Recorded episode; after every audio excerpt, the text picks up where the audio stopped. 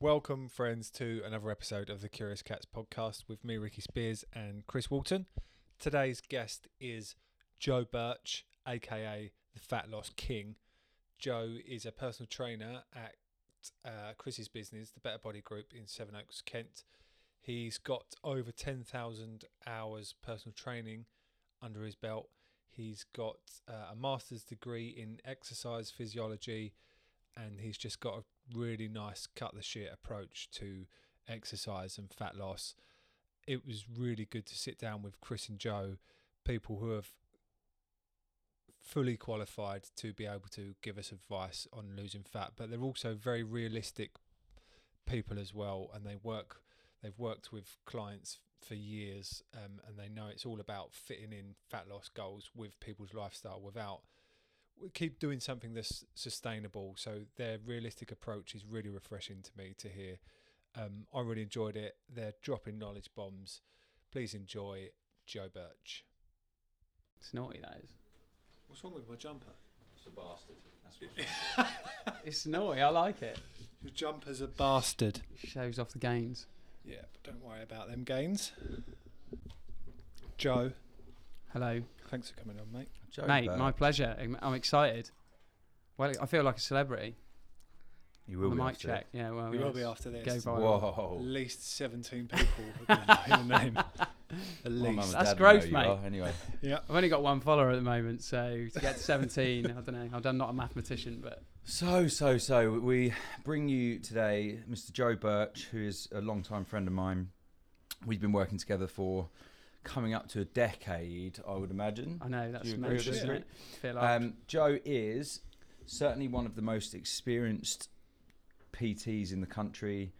He's done over 10,000 hours of training, lots and lots of before and after fat loss transformations, lots and lots of athletes, strength and conditioning work, um, an all round um, brain box when it comes to fat loss, nutrition, strength and conditioning.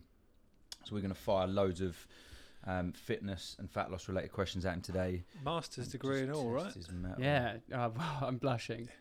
For those of you that can't see me, I have got a semi. I, I can see him. and I, still can't- still can't yeah, see I can't that. see it. Can't say noticed yeah, actually. that's why I started going to the gym. Small dick. Masters in. Masters in exercise physio- physiology, Nice. Loughborough Made it up. University. If you're asking, yeah.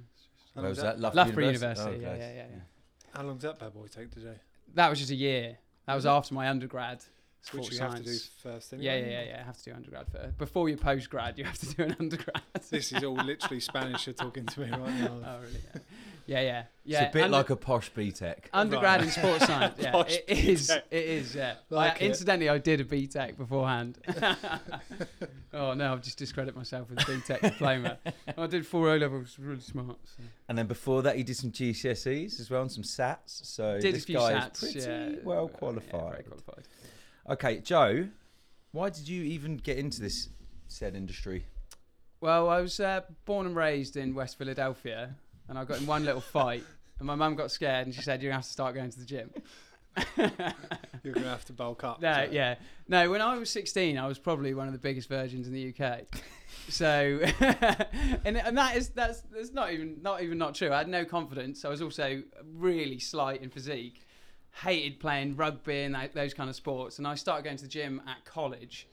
And it was a total game changer. Totally fell in love with going to the gym, uh, and never not really not any females. No, yeah. just so I was able to lift weights, and by the time I'm 18, uh, I'd actually developed the ability to talk to girls. Yeah. Fast forward 12 No, but it, years. no, but I it gave, yeah, it gave me a lot of confidence, and then and then I fell in love with feeling better about myself, feeling confident. So and then didn't really start personal training until after uni, and then started doing personal training properly after Was that always the goal though when you went to uni? The goal at uni is was to own my own gym, Right. which is very slowly creeping towards becoming a reality. Yeah. But I wanted to do strength and conditioning coaching, working with athletes. But long term, I've always wanted to own a gym or work in a cool gym. Yeah. Yeah, and by cool I mean not machines, more like free weights, sprint track, boxing rings, that kind of stuff. Yeah. Which is what the Bet Body Group does, which is cool. Shout out to Bet Body Group. What's that? The bit, yeah, Yeah, good Bet gym, Group, great yeah, gym. Yeah, so I've heard it's great. Yeah. Was you doing strength and conditioning coaching whilst you was at uni as well? Yeah, so I was did I did strength and conditioning coaching with the rugby league team for about a year while I was doing my masters, and that's kind of my first blood into actually coaching people. Obviously, did bits and bobs with mates and stuff at uni, but nothing official. So that was quite scary. And then I did strength and conditioning with Bradford Bulls for a year as an intern, which was more testing piss than it was actually coaching people. Uh, but looked good on the CV, and it was cool. Testing going piss for out. what? Well, testing piss for hydration. So you're Right. checking the players are hydrated before the game, that kind of thing. How did Um, you go about testing this piss? Just well, they piss in a at little tube essentially, and then you smell have to it. look at it. Yeah. oh, darling, it's delicious. No. um, yeah, you look at it. You look at it, and it's the color of it. So Right. if your piss is light in color, then it, you're in a good state hydration I'm pretty wise. sure they've just made that job. No, up. it's a chart. Yeah. Well, exactly. Yeah. That's why it was the worst This was for the internship Bradford ever. Bulls, did you say? So I didn't gain much from this internship apart from a distinct lack of lack of They've pulled, they, distaste for they, piss. they've taken, they've literally taken, taken, the piss. there. Yeah. They So- just sat around a board table going, "Fucking, what, Do you we know gonna, what we the gonna get this best kid to thing- do?"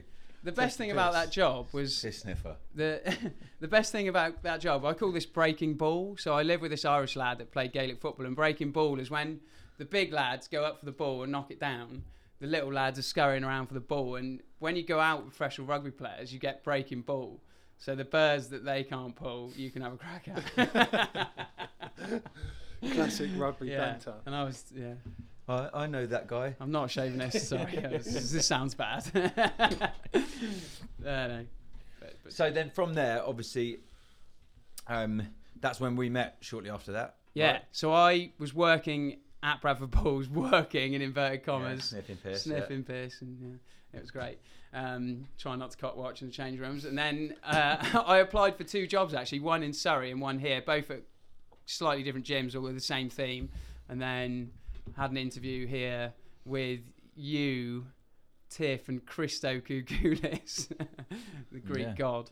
Yeah, Yeah. and then ended up working here. Yeah, never looked back. That was nine years ago, I think. Put in 10,000 hours. Yeah. Do you know what? I looked actually before I done this podcast. I've done just over ten thousand one hundred hours of personal training here. Anyway, yeah, Shit. loads. I've learnt a lot in that time. I actually put up a post the other day about on Instagram about how I did things then and how I do them now, and everything's changed. Right. I think when you come out of uni and when you're a bit younger, less experienced, you have quite a preconditioned way of thinking, and you're Yeah. you're not very open to new ideas sometimes. Yeah. Yeah, I had a very rigid way of doing things with my training and nutrition. Specifically, I was a big believer in low carbing it Yeah. for fat loss and even for athletes. And now, I think back now, I the opposite of that. Really? I think like cutting out a food group is the last thing you want to do Yeah. especially if you're a normal person. Like normal people have normal lives, don't they? And you Yeah. can't, yeah, suddenly restrict them like that. But I yeah, a lot has changed in that time. In in our industry, definitely, like one thing you learn over time is that the pendulum just swings Oh, both yeah. ways. So f- for one- minute it's go low carb, next minute it's you Yeah. know really low fat or or cutting out entire food groups or fasting or whatever it may be. And I think over time you learn to be a bit more skeptical about Oh those. yeah, Um, 'cause You can there's many spot- different ways to skin a cat. oh right? yeah.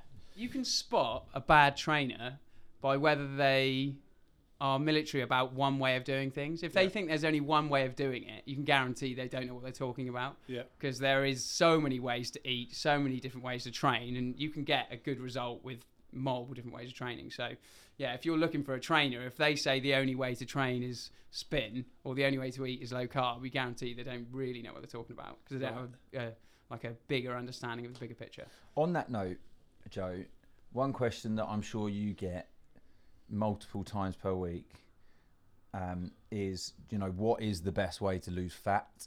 And I, I, I think people, I mean, we get dozens of people every week who whose primary goal is to look better without any clothes on.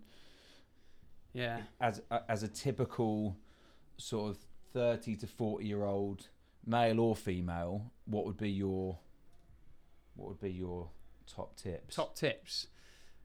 Always Well, the the best tip way in. to go about it. Yeah. Always put the tip. in. um, it's gonna be a long hour. Yeah. In terms of, a lot of people will ask what is the best exercise for fat loss or weight loss, and that is a bit of a stupid question, really, because weight loss is all about energy balance. So, energy in, the only way you get energy in is by eating. Okay, and then the, the energy out, there are multiple ways that you put energy out, and all of them add up to create energy balance. So, if you eat 2,000 calories and you burn 2,000 calories, then your weight will stay exactly the same no matter what. And that doesn't mean your body can't be changing because there's a big difference between weight loss and fat loss. It is possible to lose body fat and gain muscle mass and your weight stay the same. So it's a bit confusing.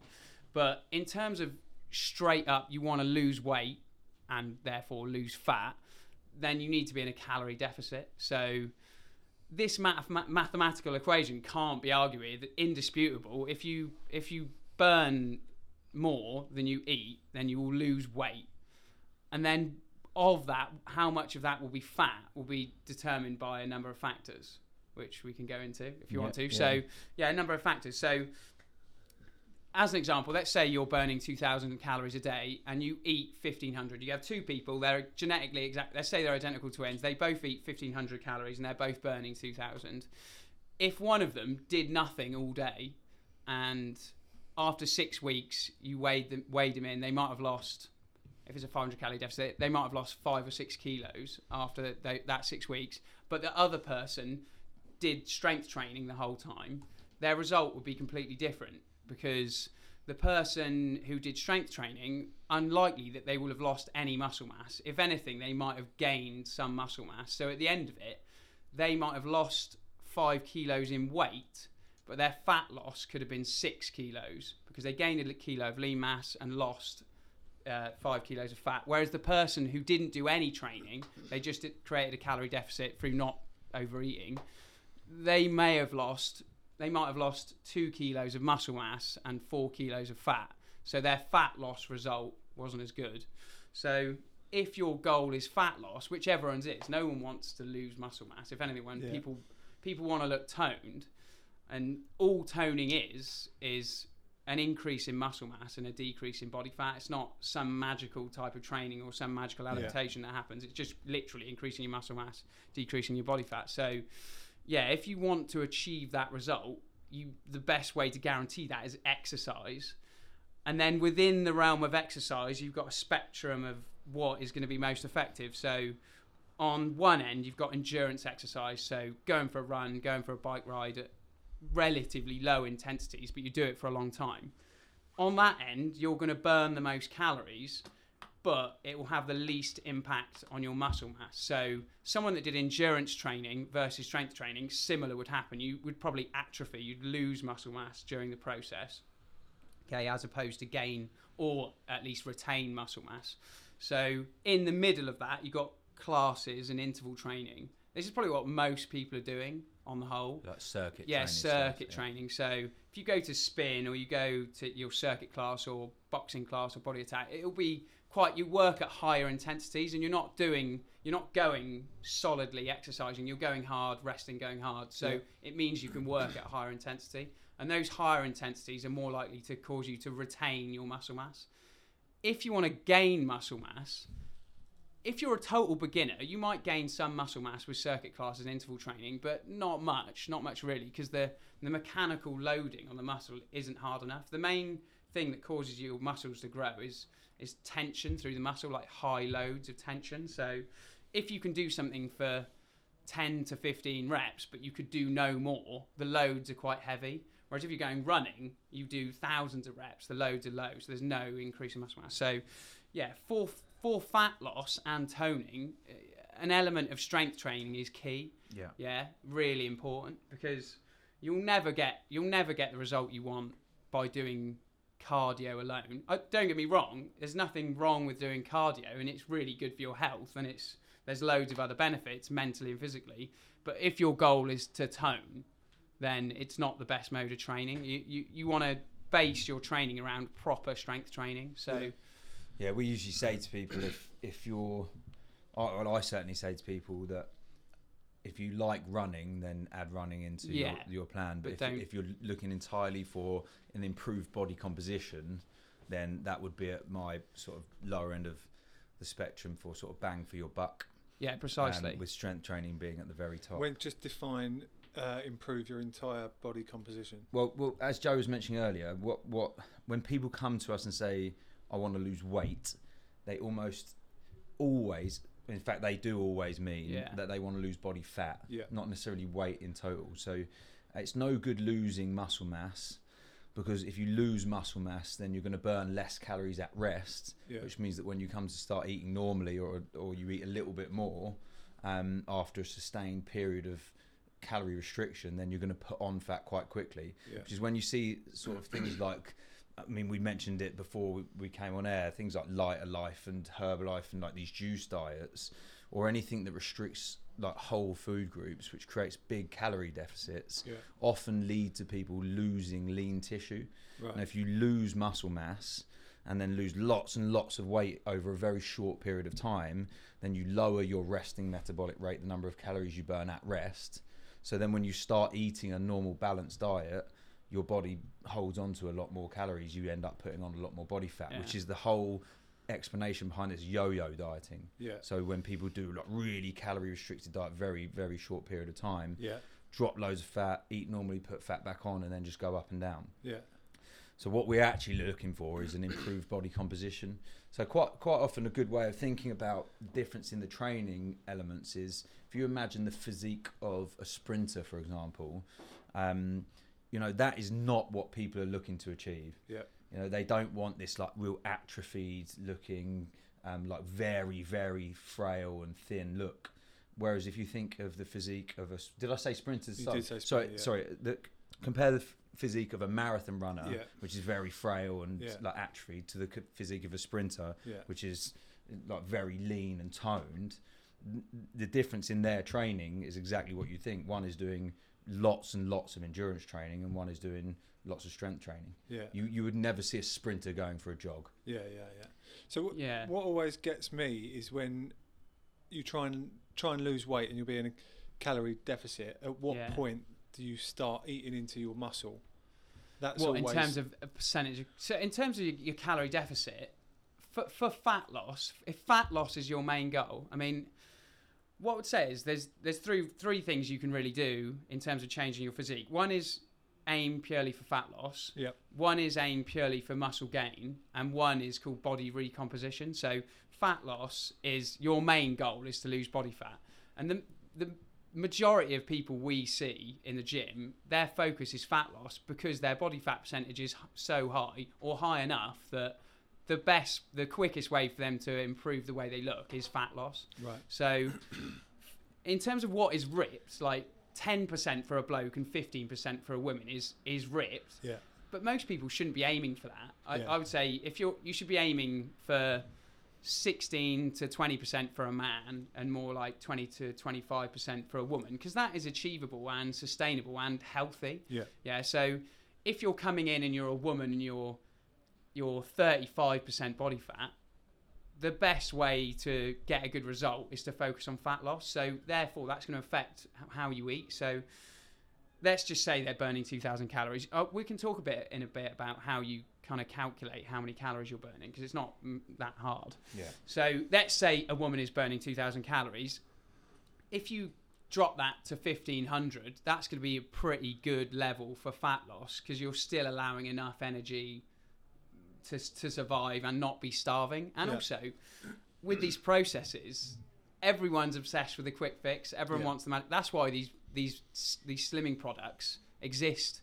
It's not really the fault of people making them. They're just trying to make a buck. The reason they exist is because people buy into it because they want to believe that it's going to work. So you could drop your calories to 1200 but you're right it never it, you, a you're wasting muscle so your fat loss, loss result isn't going to be as good and you're never going to sustain that you're never going to stick to it so yo-yoing is a big thing i mean we see it all the time it's actually it's, it's like upsetting to a certain extent when you train people and you can see that they're going to rebound because they they're going so hard Right. that you just know that they're never going to sustain it. So you're setting yourself up for a fall sometimes. So, yeah, in terms of the calorie intake, if your goal is fat loss, if you cut 20% off what your maintenance calories, and your maintenance calories is your amount of calories you should eat for your weight to stay the same. We'll talk about how to calculate that later, possibly. Um, and then if you want to gain muscle optimally, you need a surplus of calories. Again, if you add 20% onto your maintenance, then you're going to create a small calorie surplus without it being excessive. If your goal is to lose body fat and gain muscle mass at the same time, by the way, this is very difficult to do. Yeah. You need to be quite disciplined. Um, that's often why people don't aspire to have this goal because it is hard to achieve. Yeah. Yeah, you, your calorie intake needs to be just under what the amount that you burn. So if you're Yeah. burning 2,000 calories, you need to eat like 1,800. There's other factors as, as well.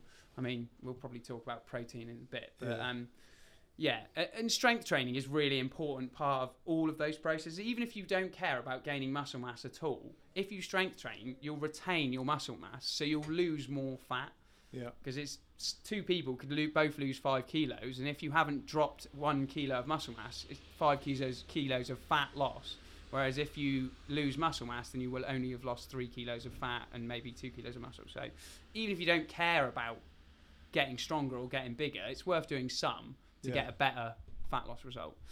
Um, So to someone who's going to try and lose weight but retain all their muscle mass, is that Yeah. quite like how would how would how That's would totally you advise a achievable. client to That's do that? totally achievable. Yeah, I mean that that's essentially what we're doing on a day-to-day basis Yeah. here. Really, people aren't necessarily gaining lots of muscle mass, but they're certainly retaining what they've got. So Because it isn't as simple think- as saying to yeah. them just eat fifteen hundred calories and do. no, it isn't. It's really complex. I mean, if it was that, it's a simple theory, but the the skill in it and the art of it is the practical application and Yeah. like actually allowing people to stick to it. So, um, yeah, strength training. Uh, strength training is important for two reasons on that front because a it gets you the right result and b if you get a proper strength training plan that is what keeps you coming back to the gym like in the long term no one is going in, on the cross trainer on the treadmill and then on the bike and doing that for six months Yeah. it's not exciting it's not interesting you're, you're not progressively getting better or anything whereas strength training a proper strength training plan you should be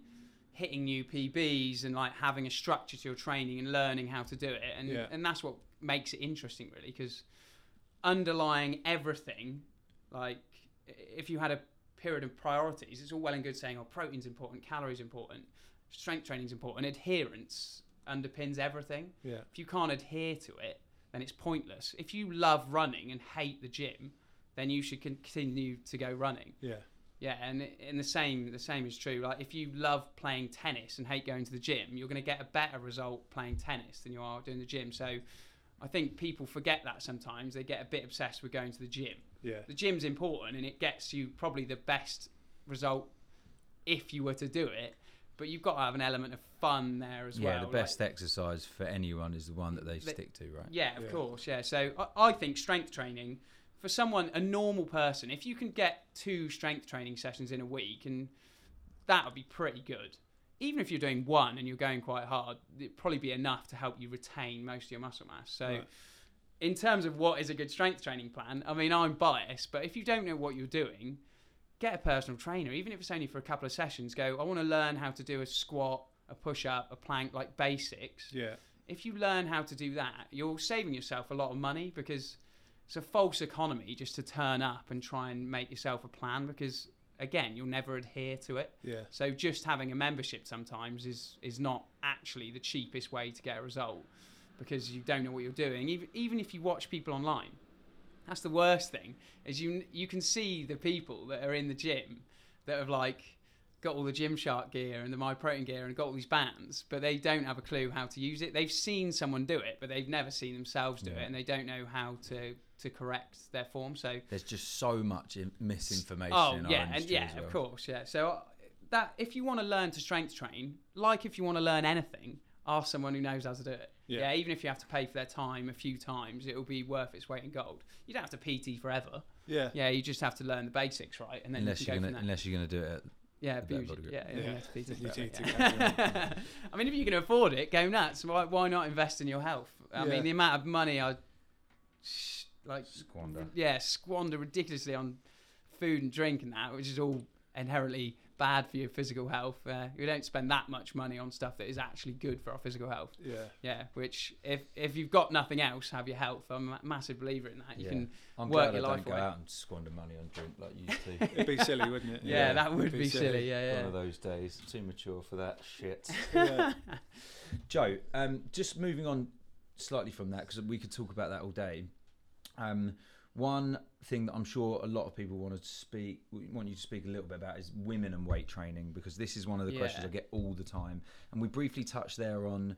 Um, creating calorie deficit and the effect that has on your on Yeah. your overall muscle mass and one thing we try and get across to people here is um, that the, that it is far far more difficult than people think to put on muscle mass Yeah, it's right? much harder. You know, even when you are creating that surplus of calories, it is very, very difficult. And so when we are prescribing a lot of this strength training, especially to women, they are always very reluctant to go, you know, head first into these Yeah. big, heavy compound multi joint lifts.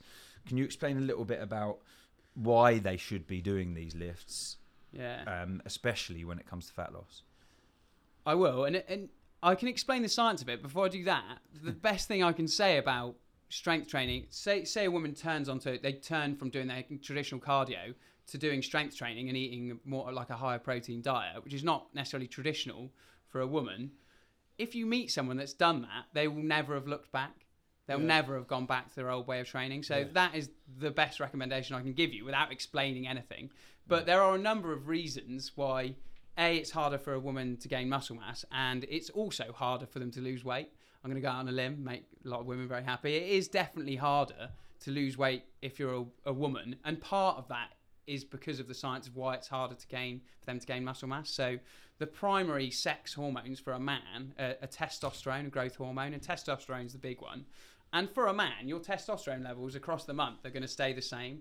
They're not going to fluctuate. If your testosterone as a man was shooting up for two for a, just one day, all of a sudden, it would totally change your mood. What if And you're it not dropped- looking after yourself, by the way? Does- Yeah, will that- yeah, that will of affect course. Yeah, I mean, so a man could have up to ten to uh, ten to thirty percent more testosterone than on a woman. There's a big scale there. 10, Like- 30 times. 30 mean? times. Yeah, sorry, yeah, yes, sorry, yeah. 10 to 30 times more. Yeah, not 10 to 30 percent. Yeah. So, yeah, so that could be affected as well. So, if you eat a poor diet but your calories are in check, like you don't overeat but you're relying on junk foods and you don't eat much protein, it will affect your hormones massively and, and your gut health as well, which we'll, we're going to briefly talk about as well, I think.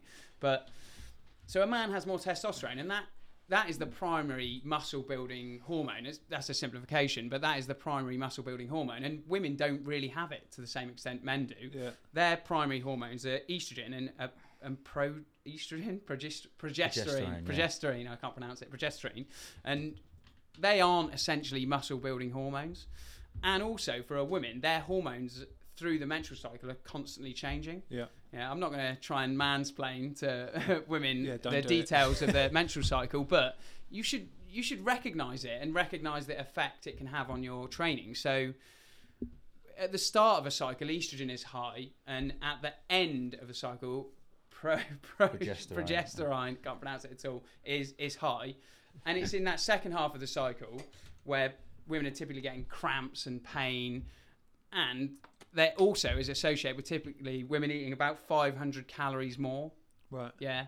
So it massively affects your I mean, appetite and 500 diet calories more per day. per day. Yeah. Yeah, per day. So, yeah.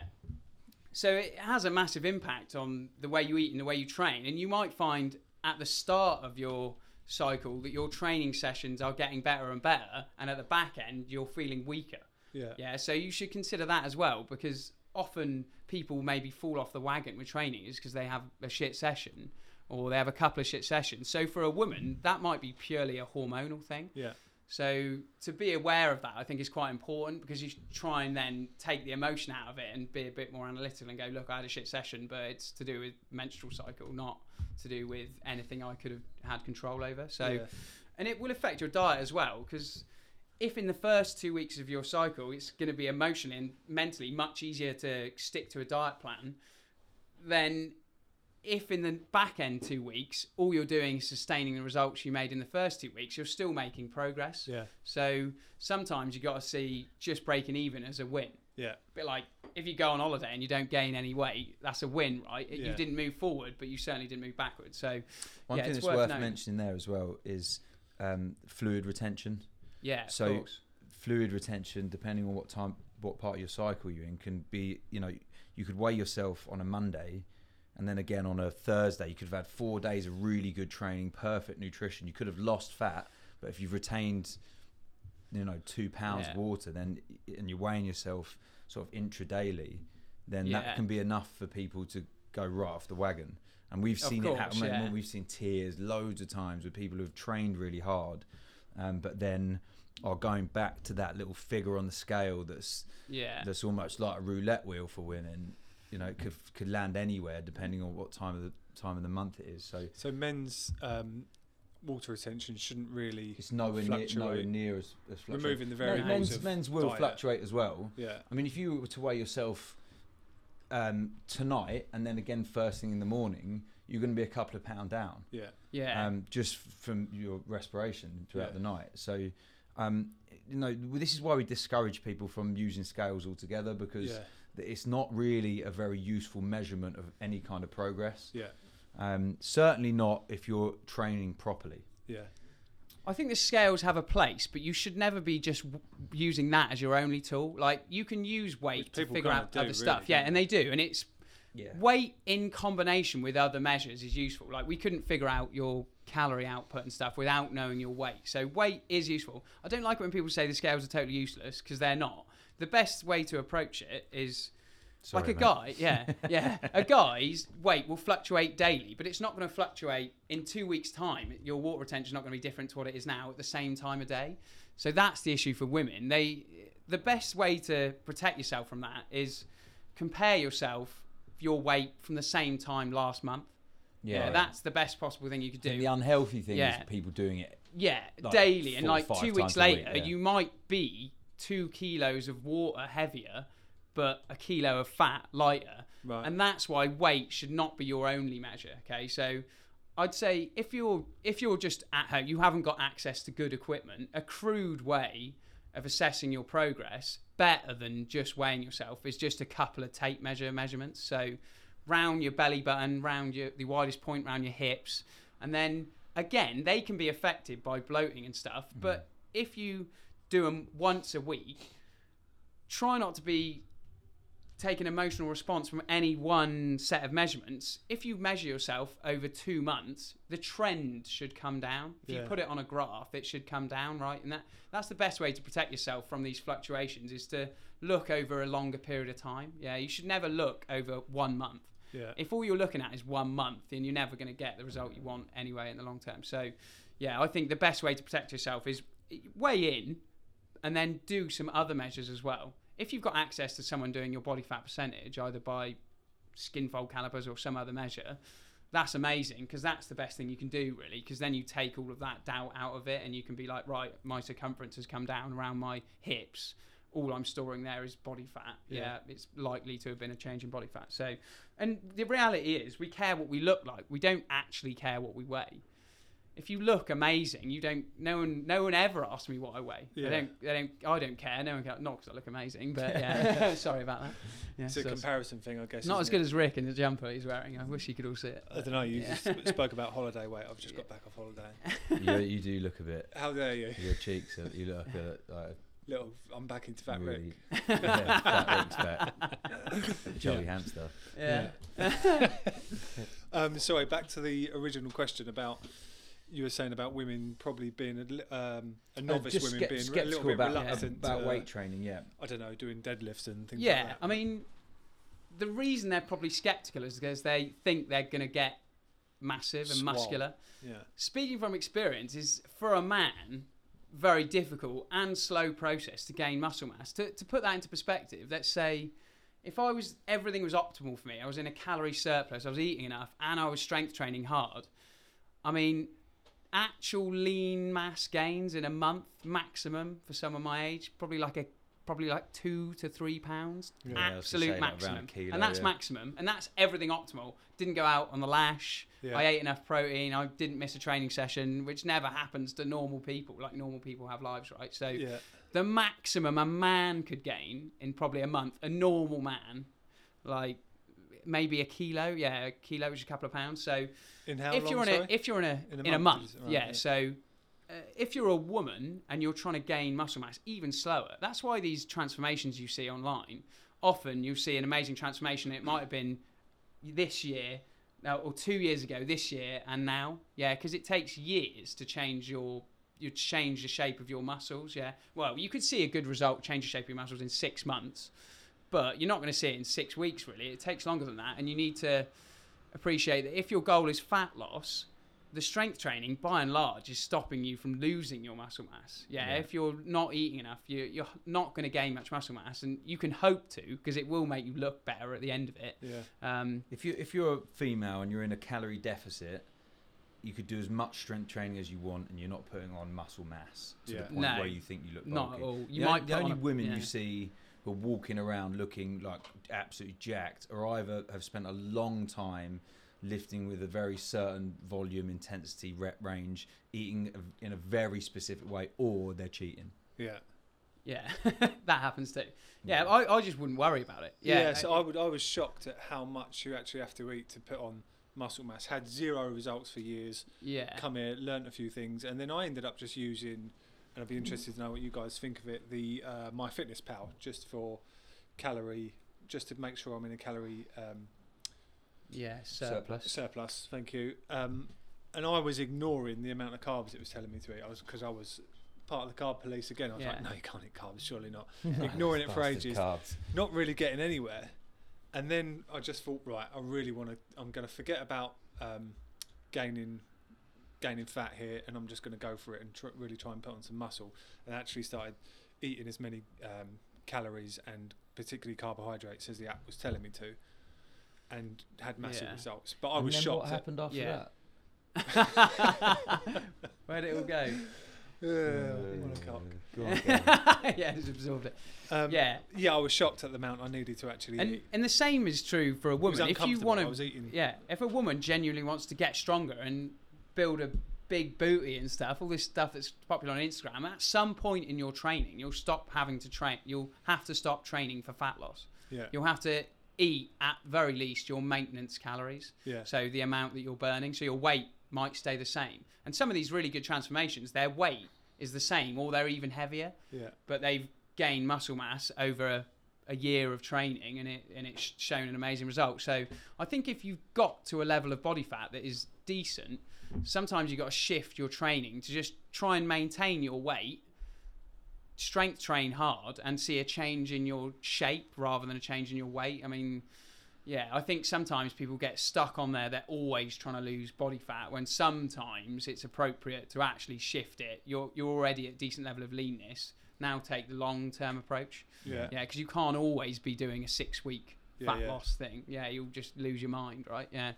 Um, So if I was to come to you and say, right, I want to get Hugh Jackman ripped, would Yeah. you put me on, um, steroids. put me on steroids first, Prozac. Yeah. put me straight on the growth hormone?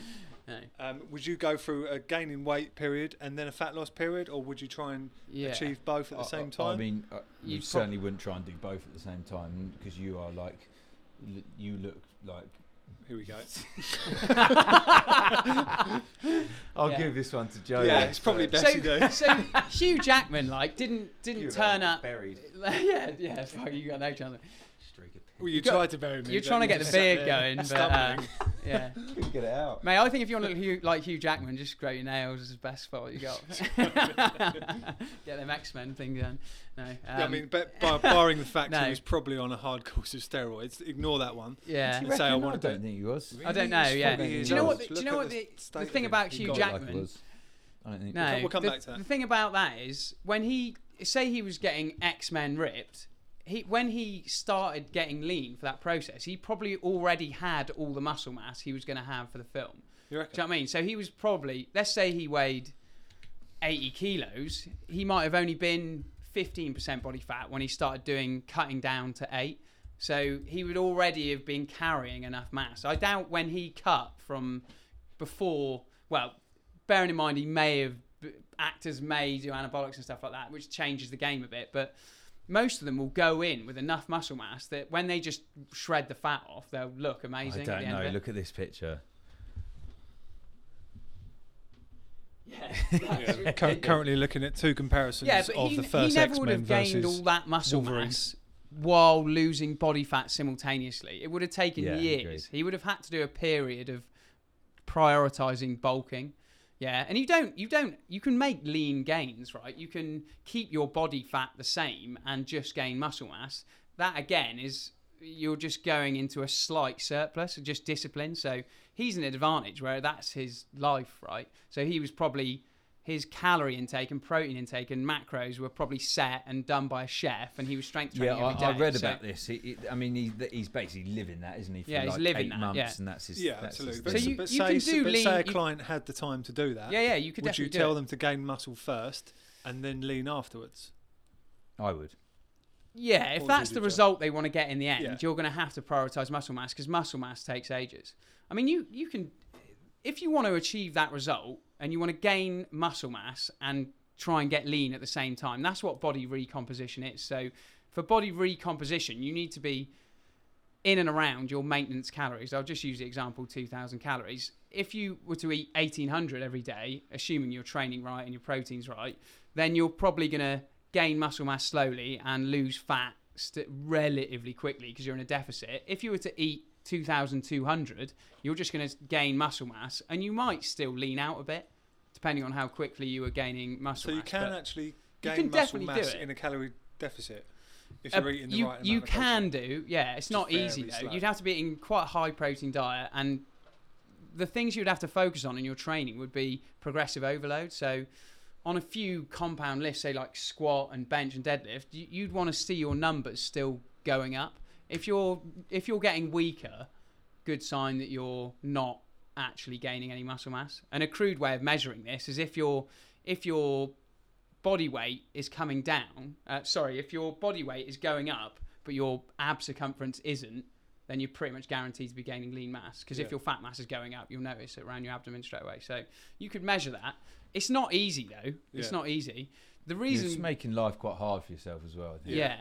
But you could no definitely do it. I mean, I've seen people do it. Yeah, it's very strict diet required. You're probably, if you're just a normal person, like totally amateur to it, you're probably better off getting yourself to a body fat percentage that is decent. So for a man, anywhere from 15 to 20, and from a woman, uh, for a woman, anywhere from 20 to 25. And when you're at that level, then you start bringing your calories back closer to your maintenance and just focusing on training hard and getting stronger. Because it's training hard and getting stronger and not overeating too much, basically, that is going to slowly build that physique. Yeah. Yeah, because you're never going to quickly get muscle mass. That's just impossible. Yeah. Yeah, it's just unfortunately fact of life. I think that is one of the most misleading things in the fitness game is that to go from small to like genuinely looking muscular, like genuinely, Yeah. that's a year With your at t-shirt least. on. Yeah, yeah, yeah. That's at least a year of strength training, relatively consistently.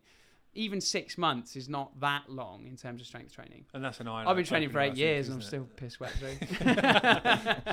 yeah, so it doesn't, and, there, and there, there is a ceiling to how much muscle mass you can gain without anabolics as well. You can figure it out by measuring your wrists and your neck and stuff, Really? and you can figure out your pro- potential for lean mass, yeah, to carry on your frame. That's why people with this big frames often you take them down the gym and they're packing on muscle really quickly. Yeah, but that's that's partly genetics as well. Right. Yeah, genetics will play some factor, but yeah, any anyone can gain muscle mass. Yeah, but you you hear of hard gainers. You ever heard that term? Hard gainers sounds a bit pornographic for some reason. I don't know it is. yeah, but if you see some like Peter Crouch would be hard gainer, but that's probably because he just would never eat enough. Right. Yeah, but you could still get him to add- add lean mass, but he's not going to add it as easy as the Tuilagi brother. Do you know what I mean? Who's Right. like physically already looks like they could add a lot of muscle quickly. Yeah. Yeah. Joe, let's talk a little bit about nutrition, Ooh. shall we? Yeah, I'm keen. Sure. Um, so there's obviously a million and one different nutrition gurus spouting out all kinds of different advice when it comes to optimal health, fat loss, weight gain, weight loss, um, improvements in strength, and so on. Um, if you, I mean, what what sort of nutrition plan do you follow, if any, and what would you recommend to those wanting to stay relatively lean but also feel optimal? Yeah, okay, cool. Well, in terms of how I eat, I don't have a specific nutrition plan, but I have good habits. One of the key principles if you're training and you want to maintain a good physique, you've got to eat a certain amount of protein. If you don't eat enough protein, all that strength training won't be for nothing, but you won't get as good a result. I mean, there was actually on one of my on one of my videos I've done on Instagram. There's a knowledge bombs. yeah knowledge bombs. Shout out to the knowledge bombs. Uh, talking about my favourite one right now. I think actually. yeah, so that, so yeah, they got 40 blokes. This was actually a really good study. The problem with a lot of these studies, is half of them are shit. They haven't controlled for enough varying factors. But they got 40 blokes and they did they trained six times a week and they did three strength training sessions, two interval training sessions, and then the two other sessions were like testing their fitness and stuff, unrelated. And essentially, they put them on the same caloric deficit. So they figured out their each individual's calorie target basically and gave the same percentage calorie deficit to everyone and it, and two groups one did a high protein i think they ate 2.4 grams of protein per kilo of body weight and the other group was low it was like 1.3 grams of protein per kilo of body weight and at the end of it the high protein group lost where they both lost the same amount of weight. They both lost the exact same amount of weight because they, they were eating the same they eating the same calorie deficit but the fat loss was way higher in the high protein group. And also the high protein group gained a kilo of muscle mass and the low protein group didn't gain any muscle mass. In fact i think they lost muscle mass and that's why the fat loss result was better because if you're gaining lean mass all of your weight loss must be fat yeah, so the if you're losing lean mass, which they did in the low protein group, same training, same everything else, same calories in, yeah, they they got a way worse result essentially. They would have not looked as good as at the end. So for all of our chat about saying you can't add muscle mass in a calorie deficit, these guys were on quite a big calorie deficit, and the the high protein group still did actually add lean mass Yeah.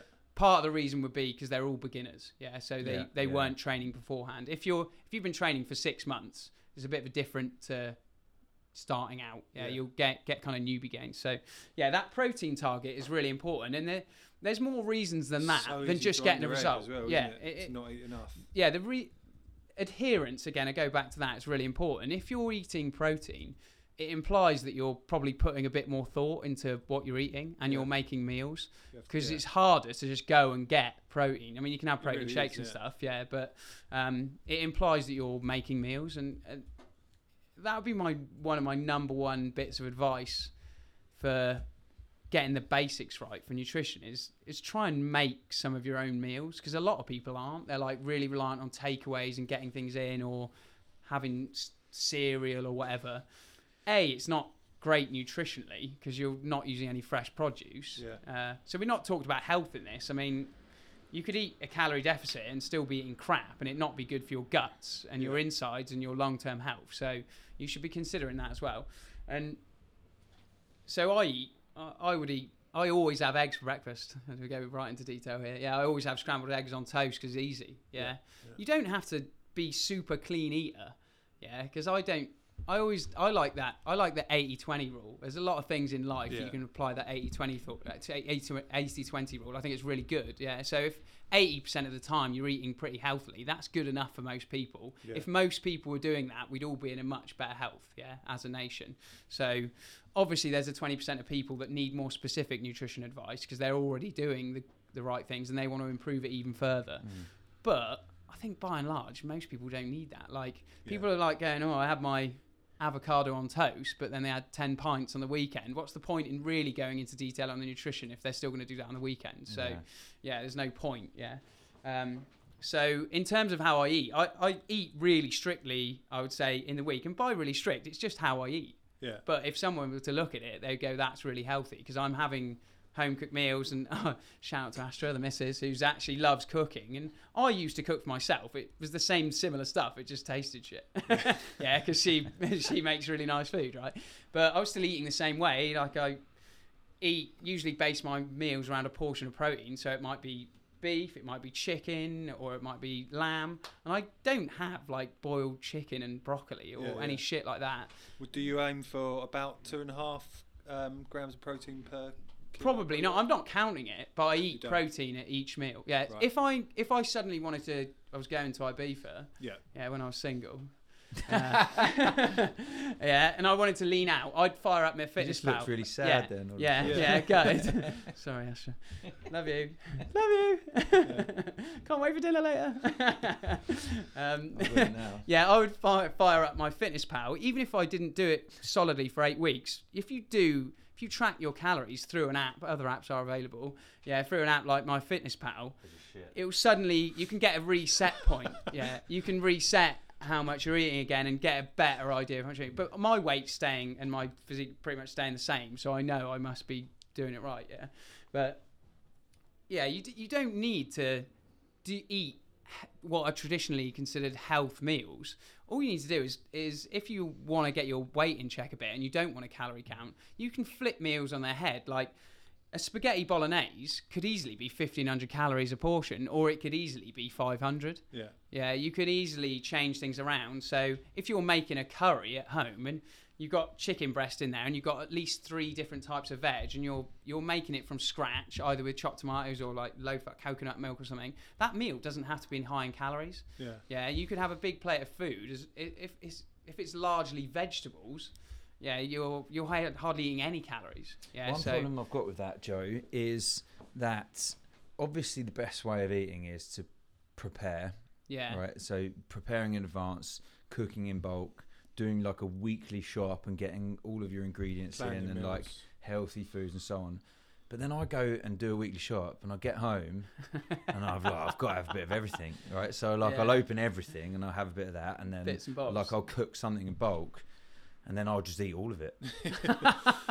and then all of a sudden I'm like crying in, in my living room, Just spooning my food, dog baby. with just Rice Krispies everywhere.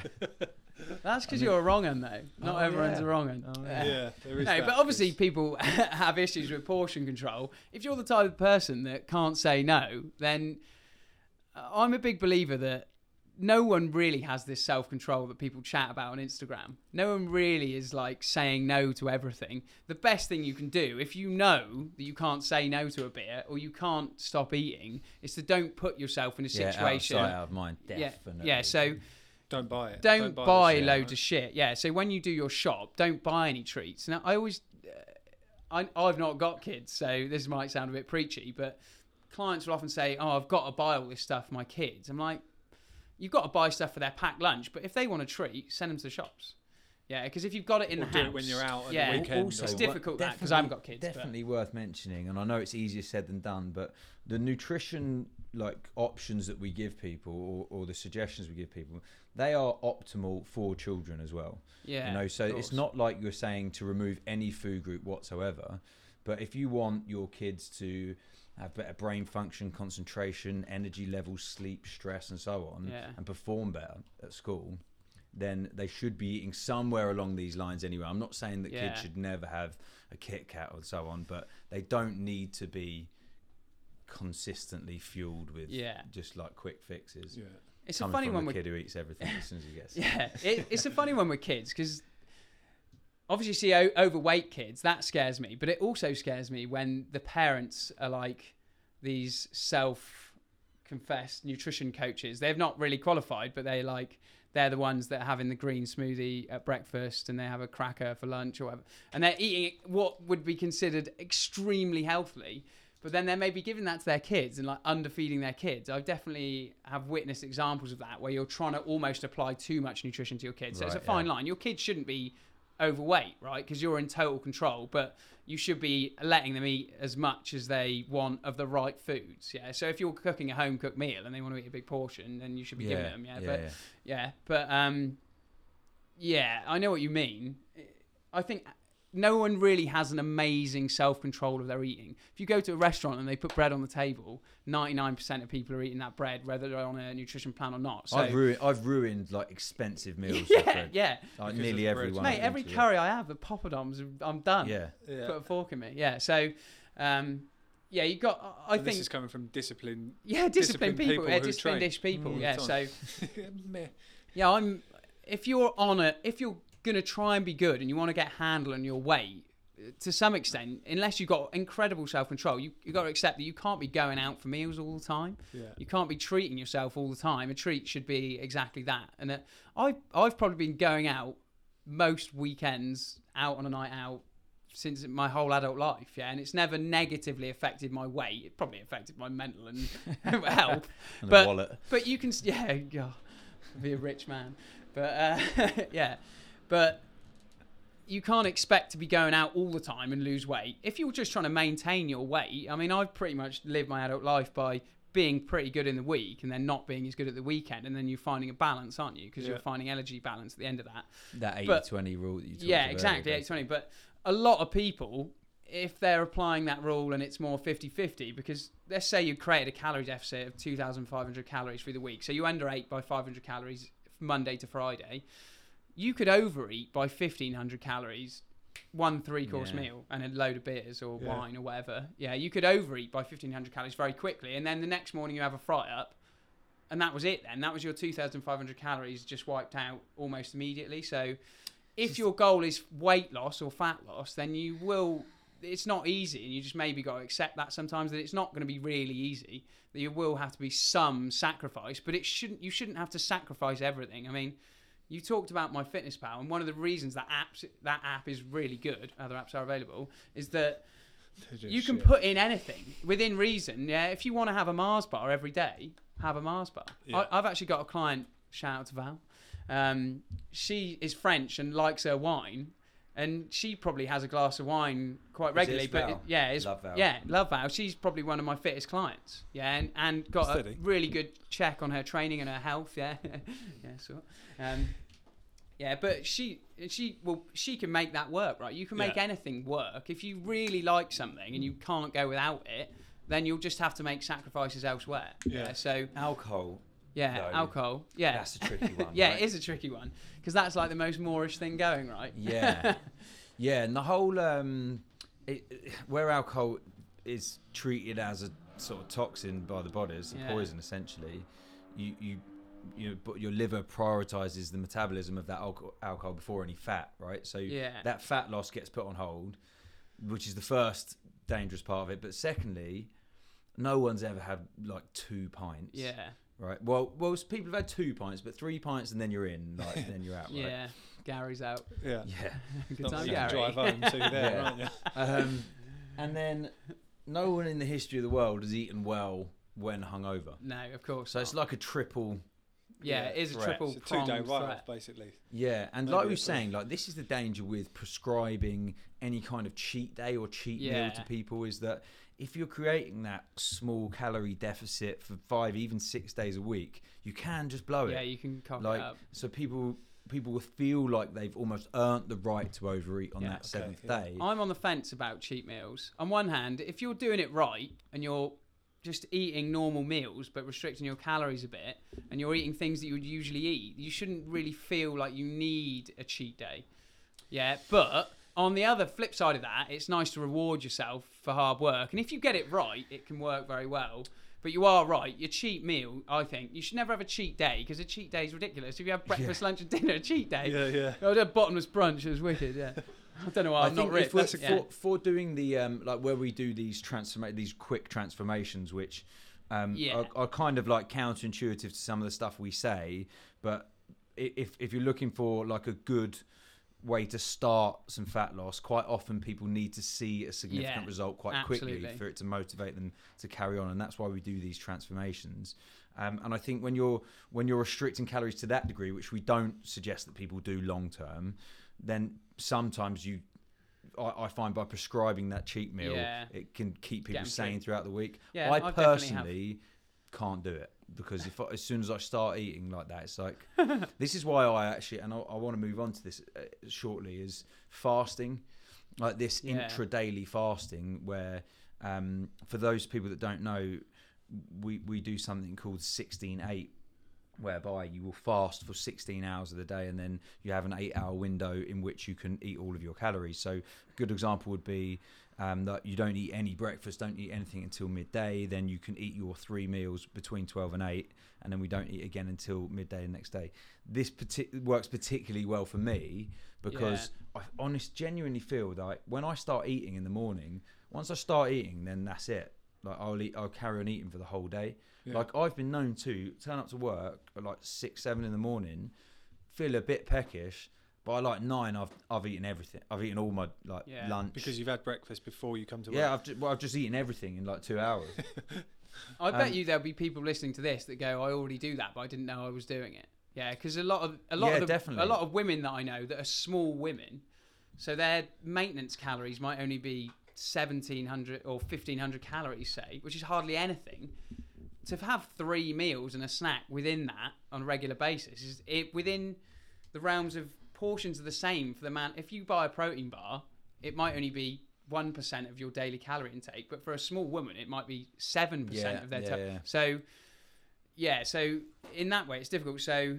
Yeah, you might have a coffee. They might have a coffee in the morning and have lunch. And people, I know loads of people that do that, and there's nothing wrong with that. this is because we've been like had this whole marketing pushed upon us that breakfast is the Wasn't most that important Kellogg's? meal of the day, and yeah, I'm pretty sure that was Yeah, think of course, be right. Kellogg's Cereal, think yeah. it's that's Yeah. the best meal of the day.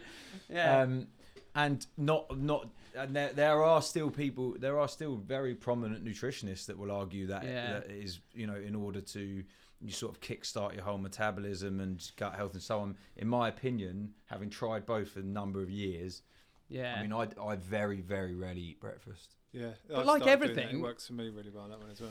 yeah It's like Particularly this- if, yeah. if you eat Different a, strokes, a different heavy folks. meal yeah, the night exactly. before. Yeah, So I think particularly if you eat a heavy meal, I like to eat big in the evenings. I always have just like Yeah. it's a big meal in the evening. i don't know what that made me laugh yeah, I don't What know. I I occasionally recommend people intermittent fasting if they're not getting a result on the plan that I would usually give people. yeah So what I usually recommend for people is to have breakfast, then lunch, then some kind of snack at four till five. Most of my clients got kids, right? So it makes sense to have a snack while their kids are eating because Right. that's another thing. You're like that temptation to eat. You may as well plan to have something, and then an evening meal. And I, and I recommend people, uh, yeah, load the back end of the day heavier with calories i agree which is counterintuitive to this whole pseudoscience that if you eat things after seven, it's going to make you increase Yeah, your body fat. bullshit, Yeah, that's you know such why a that common is one. bullshit. If People I've say, told, no, don't eat yeah, after this yeah, time. it's bullshit. Like if if you know that the reason you increase your weight or decrease your weight is energy balance, then you know that it doesn't matter when you eat that energy. Yeah, Yeah. it doesn't make a blind bit of difference. Yeah, it doesn't make a difference to your results, and there's no science to prove it. It's just Ar- another thing. arguably a bit around like pre and post workout. Workout, yeah, yeah, but yeah. other than that, yeah. Yeah, so I would say you're nearly everyone is busy in the morning, most busy in the morning. Yeah. So eat your lowest calorie meal then. Yeah. One that is satisfying and you, will fill you up. Some people are really satisfied having something like porridge because it's got that sweet taste and you can add something to it sweet and it's satisfying even though it hasn't got any protein in so it's not sports sciencey but people feel fuller whereas if they had two boiled eggs the same amount of calories they'd be like oh my god i'm chomping at the bit by 10 a.m because there was no satisfaction there so it can't all be about what is scientifically right. It's got to be also what works for you. So if Yeah. you if you only had 200 to 300 calories in the morning and then you're having a normal lunch of this is for a woman by the way different uh, different for a man that might eat more calories. Yeah this is just an example but uh, and then 500 calories at lunch and then a 100 calorie snack then they might be able to have 700 800 calories for dinner. Yeah and have a normal social family meal. Yeah. yeah that's going to be mentally that's going to be easier to do it in my opinion but everyone's different i mean that's why we do consultations with people right to, to Yeah. figure out what works for them I Yeah. think it's nice thing about having the the bulk of your calorie intake at the end of the day is that you can eat with your family, right? yeah exactly You know, Yeah. and Yeah, like- that's 'cause that is a massive. bit of a social. Yeah if you're sitting down and having like a really low calorie meal in the evening that's going to be a bit brutal Yeah. Done a hard day because uh, again, adherence is everything, right? If you can't stick to it, then it will never work in the long term. So yeah, you've got to you've got to be making it work socially, and the same with intermittent fasting. I I've done it before, and at the time, it really suited me because I only had like three or four clients in the morning, and then I could just as soon as I'd done them, I could get up and get out le- get out of bed later. Bowl into the gym, train my people, and then have lunch. It, it was easy, and I was so busy that I couldn't have eaten, so there was no temptation. So you- that worked for me one time. Have you ever? Um, and I know that you have, Rick, and we'll ask you about this as well. have you ever um, done like a period of sustained fasting? No.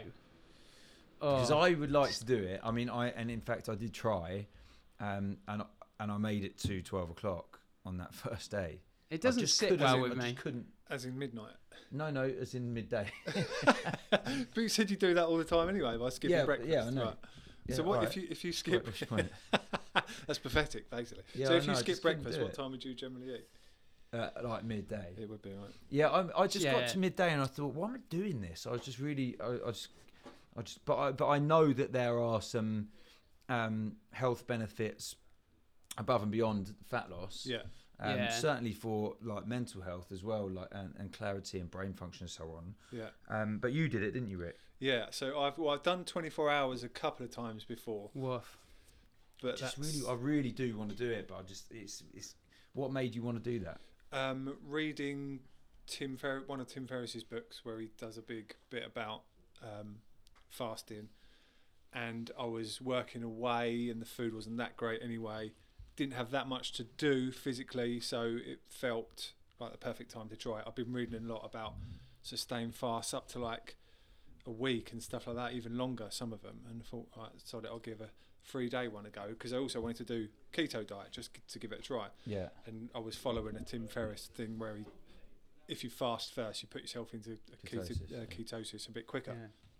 So yeah, tried tried it out for um, three days, and that was yeah pretty intense. And on day three, I shit my pants. So I'm I'm so goal achieved. yeah, I'm ready to like I I would bash things like keto and full day fast, and the reason being is I kind of refer back to that 80-20 rule. Like 80% of the people out there just don't have a bet, good enough understanding of the basics. So Yeah.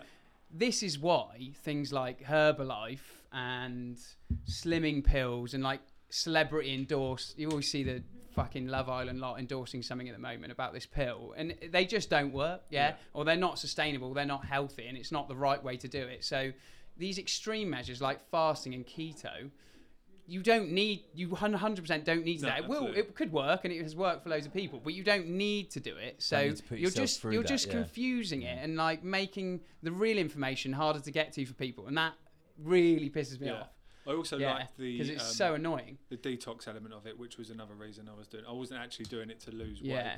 It was just a bit of an experiment. Oh yeah. From Um, from there's the other there are other sense to me. Yeah. yeah It there's other giving a chance benefits. The body to I've seen that there's some sort of fucking fat loss injection or something that Yeah, people are trying to tout now. And they Ben Yeah. fuck right was off. raving honestly. about Expensive, that the innit? other day, wasn't he? Like it drives me absolutely mental. Actually, I fucking hate things like Herbalife and stuff. They're they if you It's just a fast. Yeah. Yeah, it's an absolute fast. that people yeah, they're a total buy fast, into yeah, and it. people buy into it, and it, it's a pity that they do. And and Herbalife is is more like a cult than a health brand. I mean, the way the reason they exist is because people are are they, emotionally un, unhappy about Herbalife is a supplement company, and it's it is actually a pyramid scheme. That's a fact. So you become a rep. Yeah. And then you sell it to other people, and they What, sell the shakes. and shake- it's shakes, yeah. And it, it's just it's just really basic shakes, and they make all these health claims that are bullshit. So you just eat you have a shake and then you have a snack and then you have a shake and then it's just ridiculous yeah Yeah. no one wants to eat like that and you don't have to eat like that that's the crux of it you don't have to eat like that to get a result and the reason people think they do is because they get people get pulled into cults because they're in an emo- like a poor emotional state they're not thinking right they're not thinking logically therefore that quick fix and that thing that you always wanted to hear is suddenly being told to you so you buy into it like and it is annoying. I, I, I live and die by this rule, right? Say, say you had a 13 year old daughter, and they came to you and said, "Should I? Can I try this shake and a snack and a shake diet?" You'd be livid. You would Yeah. lose your shit. So imagine you were going to do the thing that you would never tell your kid to do or ever recommend your kid to do. You should never do that. If But you wouldn't yeah, recommend it to your people wouldn't- kid, Some people might say, "Yeah, go for it if you you're overweight," because they haven't got a clue. They think, Yeah, oh, it's Yeah, a but- a lot of it's lose weight." inf- misinformation, right? I don't think a parent would t- give their kid a slimming injection, right? If you wouldn't Oh, give it to your kid, yeah, surely, yeah, whatever, Hopefully you would not. never, you would never do I it. bet right? some. I bet there's But- some well, people that give yeah. their kids her, like Herbalife, Yeah. Yeah, unfortunately, and, and because not they and bought not out into of it. like them. yeah, like- misinformation. yeah, yeah, it'd be purely misinformation. I mean, all not- these sports teams are sponsored by Herbalife and stuff. I, I don't I mean, actually know. Cristiano Ronaldo is there. Like, yeah, number I don't one. know, Is he but I really? bet Yeah. you, and I bet you, well, I bet you the lawsuit that's coming my way from Cristiano Ronaldo that And the, the Herbalife. nutrition coaches that and the sports scientists that are advising them aren't actually giving them Herbalife products. Yeah. I mean, there's nothing wrong with having a protein shake, right? But it shouldn't be the basis of your diet plan. Yeah. yeah. Uh, so yeah, that that shit is frustrating and almost upsetting for someone that's been in the business for this long. Uh, yeah, I mean, How you can you bash. about an athlete being sponsored by Burger King? equally that as would mad be or not? no, not at all, because that everyone knows that's just a fast food. Yeah, Yeah. The Burger King are also not claiming to be yeah, something good that they're not. waistline No. right, or health, are they? I mean, Like, you, Yeah. stuff like that makes it harder for people because you grow up in a society where you're constantly bombarded by all this shit in advertising. But I'd, I'd I think, a Whopper right now. but yeah, yeah, you did when we, before we started this podcast. Wow, what a grass. called him out, called him out. Yeah. Been sick. Um, I've been sick. Um, yeah, it, it makes it hard for people. You, we do live in a world where it is harder to undereat than it is much easier to overeat, right? But on that sense, there's a bit of tough love's got to come in because the buck stops at you. I mean, everyone's got a story. I mean, most people that are obese, if you heard their story, there's probably a backstory there. I mean, similar, like, I mean, there's a bit of an extreme example. You meet a homeless person, they didn't want to be homeless, right? And they probably didn't want to be addicted to something, but something's happened in their life and they're not in the right mental state. So people that are obese, they're often not got they've got something going on that's caused that to happen. overnight, yeah. it Yeah. didn't happen overnight, and they don't. They're not just like greedy. Yeah. Yeah, it's more than that. So I think always consider people's backstory before you judge Yeah. them off the bat. Yeah, because Or it often is they're- it is difficult. Often there, you probably see it a lot here, excelling in other parts of their life, like their business. Yeah, of They course. might be very busy. Another doing thing, that. right, Yeah, you- it's definitely worth saying is that there are so many like s- like people on Instagram now who like rip to shreds or like bikini models Yeah. Yeah. who know fuck all about this industry. They're just in wicked shape, who are spouting Yeah. all sorts of nonsense about how to get in shape, but also fat shaming people who aren't in shape. Right. One thing that everyone should know is that very, very few people walk around like that all day, every day. Yeah. These people just haven't got a job, No. right? and that is the only thing they do is just train and like try and look super ripped all the time, just so they can hold up a can of fucking detox tea and get paid for Yeah. it. Yeah. That doesn't mean that they're in a that they're doing better than you are because they're in like they've got six percent Yeah. body fat and you've got twenty. Yeah. Like no, like w- we've got thirty trainers that walk around here. No one walks around like that every day. yeah. You know, you don't have to be looking super ripped all No. the time. And I think fat shaming anyone for not being in like wicked shape is just either spitefulness or like pure yeah, it's naivety. horrible. Yeah. Pro- probably more more often naivety than than spite. But yeah. Yeah. I mean, if you're in the industry, it's easy. Like you talked about becoming Wolverine ripped. Like it probably wouldn't have been. Obviously, he worked hard at it, but it wouldn't have been that hard for him in terms of his lifestyle. Whereas Yeah. other people have got other shit going on, Yeah. right? You've got, Yeah, like if got you're t- jobs and if kids. you're a 21 year old student, like male personal trainer, like you can't no say excuse. you can't just say to like the 55 year old housewife who's like looking after like four teenage kids, Yeah. just eat less. Yeah. It just doesn't work. It doesn't Yeah. work like that. I think if you want to follow people on Instagram, there's loads of good people out there, but you should probably follow people that were first and foremost personal trainers before they became like social influencers. Yeah. Because if you're just a social influencer, you don't really have the credentials. Don't get me wrong, some of them are good, but some of them are terrible, right? Yeah, some of them are awful. And and often I don't think you're doing yourself any favors by following all these fitness models and stuff. I don't think it. I don't think it helps think unless they're giving out really sound advice. doesn't it? Yeah, Follow yeah, them, motivation. Bit of yeah. motivation. Then after a while, the motivation probably goes, and you just. I'm You are right, there, actually, uh, which which I, didn't just mention is that some some people are very good. Yeah, and of in course very they good are, shape. yeah, Like, yeah. I'm not just being like, Yeah. massively jealous. You're fit shaming. How It's dare actually, you? I think it, it, it's getting better. I'm The more just fit popular shamed. people. I Uh, can't believe it. fit shamed. Shape shamed. One thing we didn't cover earlier it was neat. I wanted to talk about neat. Neat. Okey-dokey. Can we do that? Sounds Yeah. real neat. Yeah, ra- real neat. NEAT stands for non-exercise activity thermogenesis, and that is just a fancy way of saying the amount you move. So we're sat down. This is this is for a man. I know the numbers ish off by heart. So if you're just sat still, you might burn 80 calories an hour, and for a woman, it will be less than that. It might be more like 50 to 60, just because you're smaller. Okay, so if you if you stood up, it might go up to 100 calories an hour. If you're walking at a normal speed, it it will rise up into the 200s per calorie uh, per hour. Yeah, so that makes an enormous difference Is to that your sitting result. doing absolutely nothing? Yeah, so sat totally still. You still so you you have something called your basal metabolic rate. So if you were to lie down all day, you'd still burn. So someone my height and weight and age and sex, basal metabolic rate would be like eighteen hundred calories or something like that. Yeah. And then beyond that, you've got movement. So I move a lot. I don't actually train that hard. I Yeah. honestly don't. I do probably about three and a half hours of strength training a week. So that sounds like a lot, but considering I'm in the gym the whole time, it's not that much. It's not silly. Yeah, and in those strength training sessions, I'll do an exercise, have a rest for two minutes, do an exercise. I'm not going mental, Yeah. but my NEAT is enormous. Yeah, so I do at least thirty thousand steps a day because I'm PTing on my feet. So I can eat three thousand calories and probably still be in a calorie deficit. Yeah. Yeah, so if you put that into perspective, if you you work in the city and you just sit down all day, you get trained to work, you might only do three thousand steps. So the calories you're going to have to eat for weight loss is going to be so small.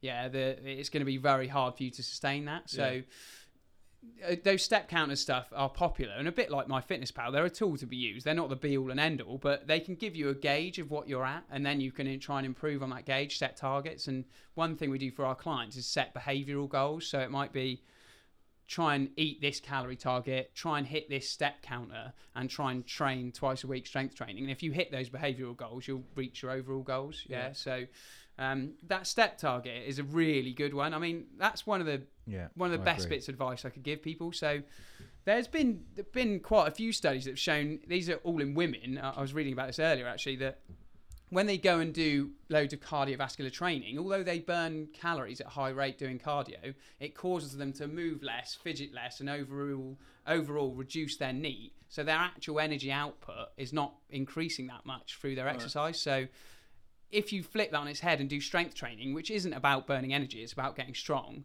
and then try and get your your energy burn through NEAT, that is a much more sustainable way to create a big calorie deficit. So, yeah, going from three thousand steps to ten thousand steps a day is is five or six hundred calories. Yeah. Yeah, so that's that's huge. That that could be the difference between you losing loads of weight every week or fat every week and not any at all. Yeah. So yeah, without changing your diet. So yeah, neat's See, massive. I really recommend that for people. Try and get on your feet more, get a stand-up desk, move more, and that that's the best. That will always be a bigger energy burn than exercise. Yeah. Do Yeah. you think that's one of the? I I mean, I'm cer- certain it is one of the reasons why um, people just slowly put on body fat over time is because they're doing the Yeah. opposite. Like, s- Well, of course, nowhere near their enough diet NEAT. might not have changed. Yeah, but they're but not it's not. moving. It's as not much. like it's not. P- No one's putting on loads of fat overnight, are they? Like it's No. you know that could be like half a banana a day for a year, yeah. and sitting down for an hour more than walking. I And think- you've put on like a stone Because instead sorry, of be- lost a stone. because your metabolism's slowing down as you get older as well. No, not not so much about uh, age, but like just if that total number of calories burnt over the course of a year, if you're walking for an hour extra a day, or if instead of doing that hour extra is walking, Yeah. You're eating half a banana, for example, Yeah. one would result in you putting on a stone, one would result in you losing Yeah, a over stone. time. Right. Yeah. But the difference intradaily is minute. yeah. Yeah, Um, definitely. And as you as you're getting yeah. older, you your metabolism will come down. And metabolism is a bit of a confusing term. There's a lot of pseudoscience around metabolism. Like everyone's metabolism is pretty much the same, barring like a thyroid problem. So someone that you think has got a high metabolism, like people say to me, "Oh, you must have a high metabolism because I always see you eating loads." I'm like, I don't. I just never stand still Right. my client's doing a plank and I'm like doing laps. Yeah, just I don't do it intentionally. I'm just very fidgety and I don't like standing still. So it's not my metabolism, it's my NEAT and my movement that's causing me to burn a lot of calories. And the same will probably be true of people that you know that you think have a high metabolism. They don't. Your metabolism is literally a product of your age, your height, your weight, and your sex.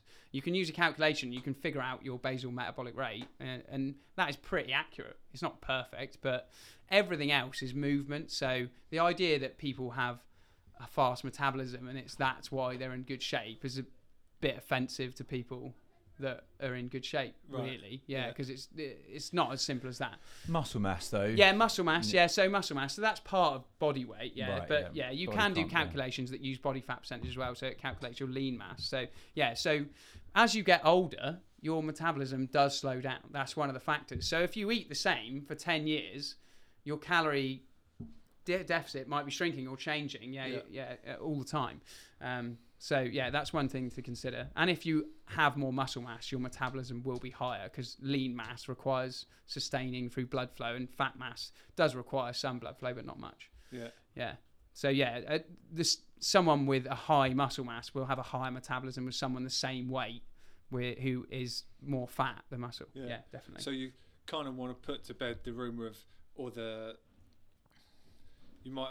I've I've got a friend that springs to mind through school. Just never ever put on weight. He's still the same weight now as he always was. Always been very very lean. Yeah. And people have always said he must have such a fast metabolism. Metabolism, and Yeah. he himself says I eat loads. Yeah. That's I do think some people. There, there like- is an element of it. There is an element. Genetically, we're all different. But if you watch that person and watch their habits, you probably find they're sat there, their legs going. Even fidgeting will up your calorie burn per hour by as much as like 50 or 60 calories an hour. Yeah, so if you do that all hour and then you don't Shaking jiggle your knee, yeah, Yeah. yeah, that can make a huge difference on your day. Yeah, Yeah. like a whole meal by the end of eight hours at work. So, and if you then observe what they eat, they might say that I eat a lot, but I'm eating like whole meals with with veg and lean protein. So although the meals are big, someone else who's not goes, oh, I'm hardly eating anything. They had a muffin and a latte as a snack from uh, Costa, and it was 700 calories, right? So yeah, although their volume of food wasn't high. So I think it comes way down more to lifestyle than you would think. I think Yeah. genetics are only playing a very small factor, and it, it people like to think they have Yeah. a slow metabolism because it, again, it's that Great pill, isn't it? It's a good excuse. I, I don't don't buy into it that much. There are certain cases, and it will change from individual to individual, but nowhere near as much as people it's not think. drastic. Yeah, Yeah.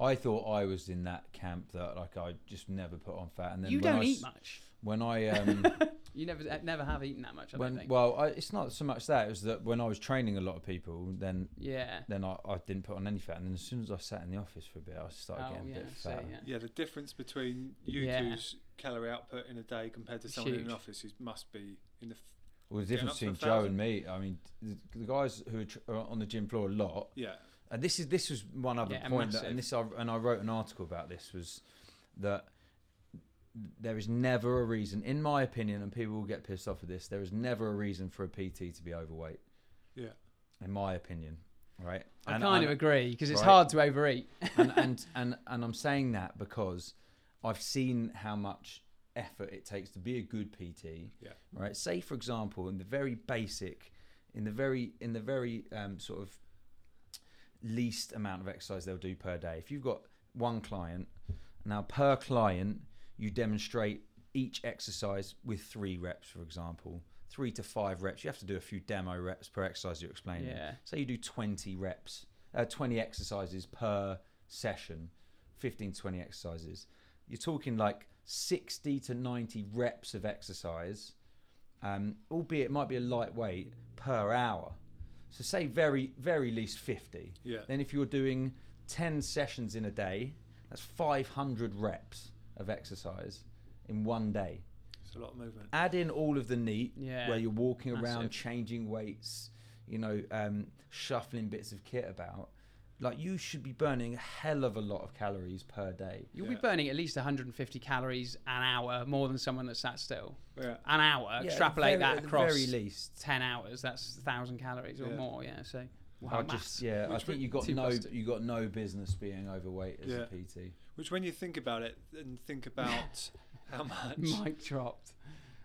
like, take a very manual job, take a plasterer, like they must burn some Yeah, serious massive. calories a day. Yeah. To be overweight as a plasterer, I'm probably going to get fucking hounded myself here from the Probably gonna overweight get plastered plasterers. So, yeah, yeah. someone's Probably going to get- yeah. plaster you right. They must be consuming a hell of. They must be in a hell of a lot. Yeah, because typically you're probably eating snack foods that are seriously energy dense. Well, Yeah. that's Yeah. why I don't I don't have the same opinion about everyone in an active job, right? Because it comes down to education and information Yeah. Yeah, in, in like but the, where PT should know about uh, energy balance and what they should be eating in and around their food. So Yeah. Yeah, so they should- got all the info and they're choosing Yeah. to ignore it if they are yeah. overweight. Whereas yeah. a plaster, for Yeah. example, because we see this with clients sometimes. Some people think that just because they're training three times a week, that they that the nutrition doesn't matter Yeah. right? So they're like, well, I'm doing this exercise, so I should be getting in better shape. And so they kind of eat just when they feel hungry. And quite often, if you train really hard, you feel hungrier. Yeah. So, w- I mean, I've seen it happen before where people have been working really hard in their exercise, but then off the back of that, they felt hungrier, they've eaten more, and they've put on fat. Right. yeah. Um, so I can see why people aren't always in wicked shape if they're doing something active. But for a PT, I mean, Yeah, yeah. I don't. I don't necessarily mean they should be in wicked shape, but it's just it's easy to overconsume, isn't it? Like Mm. a session down the pub, you're not getting full up. You're still going to eat the same amount, but you might have just drunk two thousand calories. Yeah. Yeah. quite happily. I It's so easy to drink load of It's calories. ten pints. If you're to dying as well, I wouldn't recommend drinking calories. Yeah. Yeah, it's just not even like yeah, soft drinks and stuff or fruit juices. Just there's no satisfaction Yeah. there. It's leaving your stomach within the hour and you're hungry. I think people don't treat the calories they drink with the same sort Yeah. of respect they do with the ones they eat. yeah, So Especially quite often people just leave that out of their MyFitnessPal, don't they? True, they, they yeah. won't Yeah. even track it because they've drunk it. that's why I think it's such a good idea to use MyFitnessPal, even just for a couple of weeks, because I I used Yeah. it for a while and I was shocked at some of the things I put in it. I once measured the olive oil that I put on my salad. I was like, It's "Fuck, offensive, yeah. 300 calories. if you go Jamie Oliver sprinkling olive oil, you might have 250 calories right there on Yeah. a salad that was only supposed to be 100 calories. Yeah, and I'd have guessed so it it's at mental. MyFitnessPal. If well, I've put five mil on there, that's pr- and, and it comes up as 10 calories. I think fine, but then I actually measured it and I was like, it's about 50 mil I just put on, and it was. I think Right, if you're yeah. using that app, there's peanut things to be well, anal about. measured Yeah, that, that was like holy shit. things that are high in fat, you should be super anal about if you're tracking your calories. So nut, butters, nuts, oils, Yeah. that kind of thing. You Which should be we all really know are anal good about for that because but- they got nine calories per gram. Avocado and in shit like fat, that. And yeah. people Yeah, are yeah, smashing yeah, avocados, avocados, all yeah. over the show now. aren't Yeah. Yeah, yeah.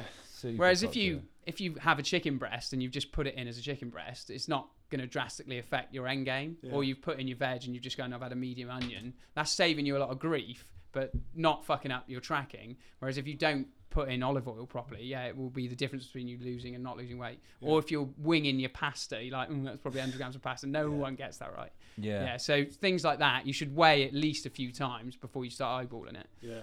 The old cereal calories as well. I once measured Oh what my they say on the front of that. Have you seen the average serving? One 40 frosty. grams plus 125 ml of milk. I measured that out once that I wouldn't give that to a tiny child. I'd be like, Yeah. that's ridiculous amount. It's not on how they do these servings. No, sizes, that's is where It's you're. They're, that's where they're fucking you. And where you Yeah. talked about Burger King, you talk about marketing, and people should be able to read a food label and understand it at the very basic level. And I don't think people can, because sometimes the portion's shocking. Yeah, yeah, Yeah. it's like It's trickery. Get a bag of Yeah, crisps it and they're like 200 calories per serving. And they're like, who eats half a bag of fucking crisps? yeah, It doesn't exactly, yeah. happen. Yeah. Yeah, Farce. Joe, I've got two questions to sort of wrap things up with you. nice. Um, first question, Joe, is what's your favourite exercise of all time? You can only do one exercise for the rest of your life. What would it be? Oh, oh, I don't know. Uh, deadlifts. Deadlift's good answer. Um, why? It's just really satisfying feeling because it's probably the most weight you're going to lift in the gym if you do it right. Try not to fuck yourself up out there, please, guys. Get a Yeah. personal trainer. yeah, it requires mastering as well. It's not easy. It's not simple. Yeah, a lot of bang for its buck. bang for the buck. well. Yeah, exactly. The second question is, um, and I love to ask everyone this question, but you can only eat one meal. You're on death row. Oh man, What's that meal going to be, Joe? no meal. I don't know. I Uh, answered one of these questions before, and I said something about my mum's cooking, and Astro had an apoplectic fit, so I better not bring it out there. Who's cooking it? Um, I think you just did. yeah, I just Yeah. did. Yeah. I love it. I love a roast dinner, roast lamb with all the trimmings. Good shout. Oh, I could eat a Stop it. now. Yeah. that semi's coming back. We started the show on a semi and we're We finishing finished it on- on a semi. Yeah. Joe Birch, thank you ever so much. Thank you where very much. where can we hear more about you, Joe Birch? So my Instagram is at Joe Birchy or Joe Birch Personal Training on Facebook and YouTube. Lovely. Check me out.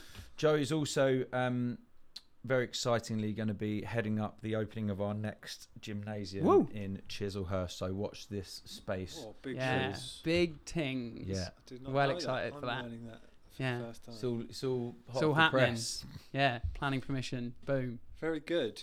Exciting stuff. Thank you, Joe. Thank nice you. One, brother. Cheers, Hey, guys. Thanks, Rick. Nice Yeah, one, cheers, brother. Chris.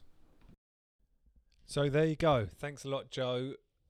There was a lot covered in today's episode. Um, so it might be worth if if you are someone who's going on a bit of a fat loss mission, um, it might be worth going back over and having a re-listen to that podcast. But some real takeaways um, for me, I think it's worth noting were um, energy in versus energy out. That's all fat loss really comes down to, um, as in calories in versus calories out. If you're eating more than you're burning, you're putting on weight. If you're burning more than you're eating, you're losing weight. Simple as. Don't get too bogged down in all the other nonsense. And I'm not qualified to say any of this, but I'm just respouting what Joe and Chris have been through in this episode. Um, not eliminating food groups, no real need. Um, strength training is a great way to lose fat loss. Um, for girls as well, particularly, don't be afraid of of lifting weights because you're not going to put on a load of muscle unless you're eating a shitload of food. So don't worry about that. Don't obsess over the scales either. That that's a good one. That's a big one, I think, because they can be quite disheartening, and particularly for ladies as well, as Chris and Joe went through in this. So don't worry too much about your scales. 80-20 rule, Joe said about that's something that I'm a big fan of. Um, so living like a monk during the week, monk-ish, um, and then relaxing a bit at the weekend. But it's important to say, and as I've realised, you can blow it. So don't go nuts all weekend because you really can blow all your hard work that you've done all week. If you're treating yourself Friday, Saturday, and Sunday, it can just be you can be you could probably go backwards actually. So that's worth noting. Again, it all comes down to the energy in versus energy out, and that goes for the whole week rather than just looking at things daily as well. Um, that's what works for me. Um, and don't buy it. That's a big one for me. Don't have it in the house. Um, as an example, my friends and family would probably describe me as being quite disciplined. However, my wife the other day asked me if there's anything I wanted bu- wanted buying in. I've been working away. I just got home. I said, "Can you get me some hula hoops?" She got a multi pack of hula hoops. I ate the multi pack in two days. That's six packs a day. That's just unnecessary. Um, so don't have it. Do don't buy it and it at the weekend. Have it then, but generally don't just stock it because you're just going to eat it. Um, another one: eating late and breakfast being the most important meal of the day. Again, nonsense. Come back to the energy in versus energy out. It doesn't matter. If you don't like to eat late, great, don't eat late. Um, but it doesn't matter. The timings of your meal don't really matter um, when it comes to when it comes to fat loss. And again, skipping breakfast works very well for me. Chris does it as well. So don't be afraid to trial out that intermittent fasting because um, yeah, it works really well for us. And uh, to paraphrase Chris, never trust a fat personal trainer. That being said, it's horses for courses, whatever works for you. Um, all I am is someone who used to be fat and successfully managed to lose weight and have kept it off for years. So that's all I can talk about. But Chris and Joe are actually qualified to talk about this, so it was good good to have them on. Um, big love. Good luck, y'all.